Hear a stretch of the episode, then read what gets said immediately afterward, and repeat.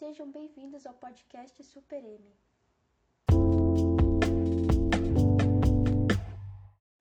Já estamos quase no final do ano, então decidimos relembrar alguns acontecimentos marcantes desse ano. Começaremos por uma questão ambiental, então vou chamar o meu colega Armando para falar sobre o assunto. Como a Fernanda já disse antes, eu vou falar sobre uma questão ambiental muito importante, as queimadas. O ano de 2020 foi marcado por diversas queimadas em diversos lugares, sendo que as que mais se destacaram foram a da Austrália, a do Pantanal e a da Amazônia. Na Austrália, entre o final de 2019 e o começo de 2020, os incêndios tiveram origem natural, com a ajuda principalmente de altas temperaturas, vegetação muito seca devido a pouca chuva e ventos fortes. Esses incêndios fizeram com que centenas de pessoas tivessem que deixar suas casas, além de causar mais de 15 vítimas e a morte ou deslocamento de mais de 3 bilhões de animais.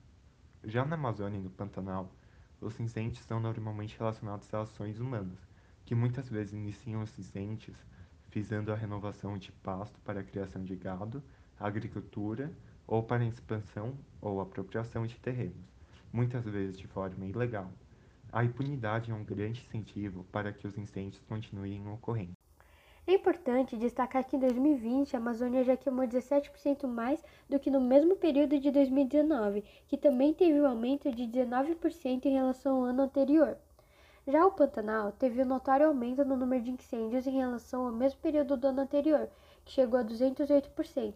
Além disso, o atual presidente brasileiro muitas vezes diminuiu a importância e a intensidade desses incêndios, deixando eles de lado e no caso da Amazônia, chegou inclusive a recusar ajuda no valor de 20 milhões do G7, que ofereceu para ajudar no combate das queimadas. As decisões governamentais diminuíram a efetividade de instituições como o IBAMA, que é um órgão que fiscaliza esses incêndios. Nota-se também que as multas ambientais caíram 34% durante o governo do presidente Jair Bolsonaro. Outro fato que surpreendeu a população brasileira foi a fala do ministro do Meio Ambiente brasileiro, Ricardo Salles, em março, Ricardo disse que devia se aproveitar a pandemia para passar a boiada. Já que estamos falando de fogo, vamos falar sobre a explosão que aconteceu em agosto. No dia 4, ocorreu uma grande explosão na cidade de Beirute, localizada no Líbano. Acredita-se que a origem da explosão foi um armazém que continha nitrato de amônio sem os devidos cuidados perto do porto. Apesar da instabilidade política dessa região, não há evidências de que tenha sido um ataque terrorista. Essa explosão no porto causou grande destruição e quebrou os vidros de janelas mesmo a quilômetros de distância. Alguns barcos próximos às costas do Líbano chegaram a ser balançados pela força da explosão, que também pôde ser ouvida a mais de 200 quilômetros de distância. Ao todo, a explosão causou mais de 180 mortos, 6 mil feridos e 30 desaparecidos. Como forma de ajuda, diversos países como França, Brasil e Estados Unidos se solidarizaram e mandaram ajuda ao país através de suprimentos e de médicos. Outra questão ambiental a enchente, que aconteceu em 10 de fevereiro. Nessa data, chuvas fortes causaram o transbordamento de rios e diversos alagamentos. Tanto o rio Tietê quanto o rio Pinheiros transbordaram, o que não acontecia desde março de 2016. Ainda as duas marginais ficaram intransitáveis e a circulação de transportes ficou comprometida, o que levou à suspensão do rodízio. Algumas das consequências dessa chuva foram o alagamento do Campo de Marte e da Companhia de Entrepostos e Armazéns Gerais de São Paulo, a CEAGESP. 206 quedas de árvores, 182 desabamentos e 161 pontos de alagamentos. De acordo com a Prefeitura e o governo de São Paulo, a enchente foi causada pelo excesso de chuva e não pelo sistema de galerias pluviais. Outra coisa afetada foi a distribuição de alimentos. Ainda de acordo com a CEAGESP, 20 milhões de reais em alimentos foram perdidos, causando desabastecimento e aumento do preço dos produtos. Falando em valores, podemos também comentar a alta do dólar, que desde o começo de 2020 até o mês de maio sofreu um aumento de 40% em relação ao real. Essa alta pode ser atribuída ao baixo crescimento econômico do Brasil, uma vez que o PIB do Brasil foi de apenas 1,1% em 2019, em 2020 a projeção é que haja um declínio de 4,5%, enquanto o americano aumentou em 2,3% no ano de 2019. Isso é bom ou ruim? Bom, a alta do dólar é ruim para os importadores e boa para os exportadores, mas no Brasil a situação é agravada porque exporta commodities e importa produtos finalizados. Por consequência, temos a inflação, que causa diminuição do poder de compra dos consumidores brasileiros, além da fuga de capital estrangeiro. Por conta do benefício da exportação, matérias primárias como arroz e óleo são bastante vendidos para o exterior, causando uma menor disponibilidade para o Brasil. Então, respeitando a lei da oferta e da procura, há o aumento do preço desses produtos no país, como está acontecendo com o arroz, que está sendo exportado para 109 países diferentes, sendo o principal destino a Venezuela. Agora iremos falar um pouco de questões políticas. Começaremos falando do golpe militar no Mali, que aconteceu no dia 18 de agosto. Entre as causas, pode-se destacar a violência, crise da saúde, educação, fome, segurança e principalmente o fato da integridade do Tribunal Constitucional estar sendo questionada, já que a população acreditava que houve fraude eleitoral e manipulação. Um fato importante é que a violência que acontecia desde 2012, segundo o Alto Comissariado da ONU para os Refugiados, acarretou na migração de 218 mil pessoas, por conta dessa fuga, da seca e da atual pandemia, pelo menos 2,4 milhões de malineses precisam de ajuda para se alimentar, sendo que a população é de 19 milhões. Devido a essa fraude, a CEDEAO, que é a Comunidade Econômica dos Estados da África Ocidental, pediu para que o governo dissolvesse o Tribunal Constitucional, nomeando nove juízes.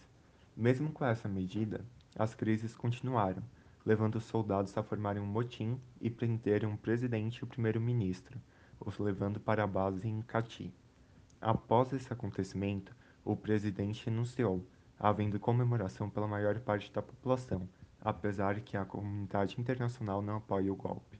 Esse ano também rendeu o acordo entre Israel e Emirados Árabes. No dia 15 de agosto foi assinado o Tratado de Abraão entre Israel e os Emirados Árabes Unidos, intermediado pelo presidente americano Donald Trump, de acordo com esse tratado, Israel terá que parar a sua anexação de territórios palestinos e, em troca, os Emirados Árabes normalizarão suas relações com Israel. Os defensores desse acordo dizem que essa é uma oportunidade para o avanço de paz na região. Já os críticos dizem que o recuo da anexação é pouco, principalmente considerando que conseguiu normalizar sua relação com dois países que se negavam a reconhecer o Estado israelense, acusando a ocupação ilegal em terras palestinas. Trump se beneficiará desse acordo nas restantes semanas das eleições americanas, em que está enfrentando o democrata John Biden. Também tivemos que foi chamado pelos internautas de quase Terceira Guerra Mundial. Em 3 de janeiro, o general iraniano Qasem Soleimani morreu em um ataque realizado pelos Estados Unidos no Iraque. Soleimani foi arquiteto de quase todas as principais operações militares e de inteligência do Irã nas duas últimas décadas, incluindo atentados terroristas. Além disso, vários ataques contra tropas americanas e britânicas são atribuídos ao militar, o que, segundo a visão dos Estados Unidos, justificaria o ataque. De acordo ainda com o Pentágono, Soleimani planejava atacar diplomatas e americanos em serviço no Iraque e em toda a região. Além dele, o subcomandante Abu Mahdi al-Muhandis, da Força de Mobilização Popular, o movimento iraquiano pró-Irã, também morreu. Após o acontecimento, o líder espiritual e maior autoridade do país, Ayatollah Ali Khamenei, chorou ao lado do caixão e prometeu uma vingança implacável. No dia 7 de janeiro, Teherã, capital do Irã, lançou ao menos 22 mísseis balísticos contra as bases utilizadas pelos americanos, sendo o maior ataque direto do Irã contra os Estados Unidos desde 1979.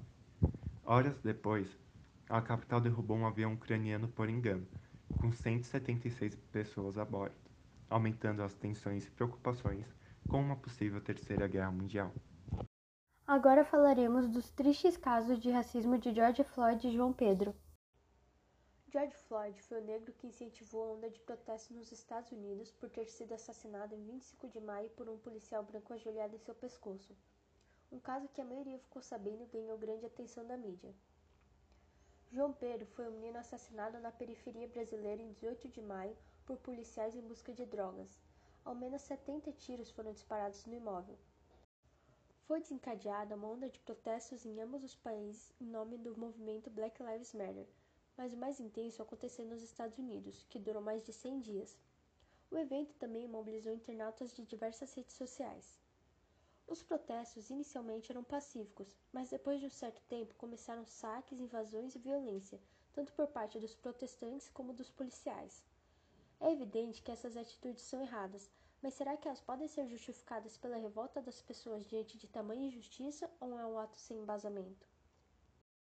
Outra coisa que marcou o ano e o governo Bolsonaro foi a troca de ministros.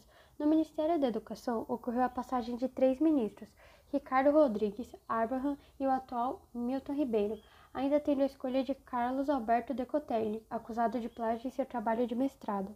E em 16 de abril, Luiz Henrique Mandetta deixou o Ministério da Saúde. Seu sucessor, Nelson Teixe, foi demitido pelo presidente Jair Bolsonaro em 15 de maio. Após 100 dias sem ministro da Saúde, Eduardo Pazuello é nomeado ministro interino da Saúde. Essa mudança no Ministério da Saúde, em plena pandemia, foi prejudicial para o combate ao coronavírus, já que cada ministro possui suas próprias maneiras de administração. Dessa forma, a cada mudança no cargo, há necessidade de uma mudança na saúde, especialmente no SUS, que atende 70% da população brasileira. Com tantas mudanças de ministros e secretários, foi gasto mais de 1,4 milhão de reais através de auxílios mudança. Falando em saúde, falaremos agora da pandemia do coronavírus, o mais evidente de todos e o que mais afetou a vida de toda a população. Acredito que todos saibam dele, mas será que sabem de suas consequências? A consequência mais óbvia é a mudança de comportamento dos indivíduos. O uso de máscara se tornou algo comum, assim como o álcool em gel, que inclusive teve uma pequena corrida para conseguir comprar no começo da doença. Diversos eventos foram adiados ou cancelados, como shows e exposições. As Olimpíadas também, que aconteceriam esse ano, foram adiadas para julho de 2021. E infelizmente o mundo sofre no momento com a perda de mais de um milhão de pessoas devido à Covid-19 e mais de 46 milhões de infectados, mas felizmente entre eles 31 milhões já se recuperaram. Um fato preocupante é a taxa de desemprego no Brasil, que bateu recorde, chegando em 14,4%. Estima-se também que o PIB brasileiro vai sofrer uma queda de 4,5%. Durante a pandemia, oito novos bilionários surgiram na América Latina e Caribe, enquanto 40 milhões de pessoas devem perder seus empregos e 52 milhões entrar na faixa de pobreza. Aqui fica claro que a desigualdade social vai ficar mais rigorosa na pandemia. Os ricos tentem a enriquecer e os pobres a empobrecer. Temos diversas empresas fechando ou ficando endividadas.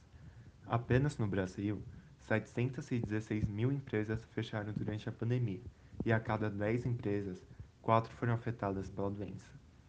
A desigualdade social também está sendo influenciada pela educação na pandemia. Isso porque a maioria dos alunos da rede pública estão há meses sem atividades remotas, como é o caso de Brasília, que levou 123 dias para oferecer algum tipo de ensino remoto. O caso mais grave é de São Luís, onde o ensino à distância não havia começado no início de agosto.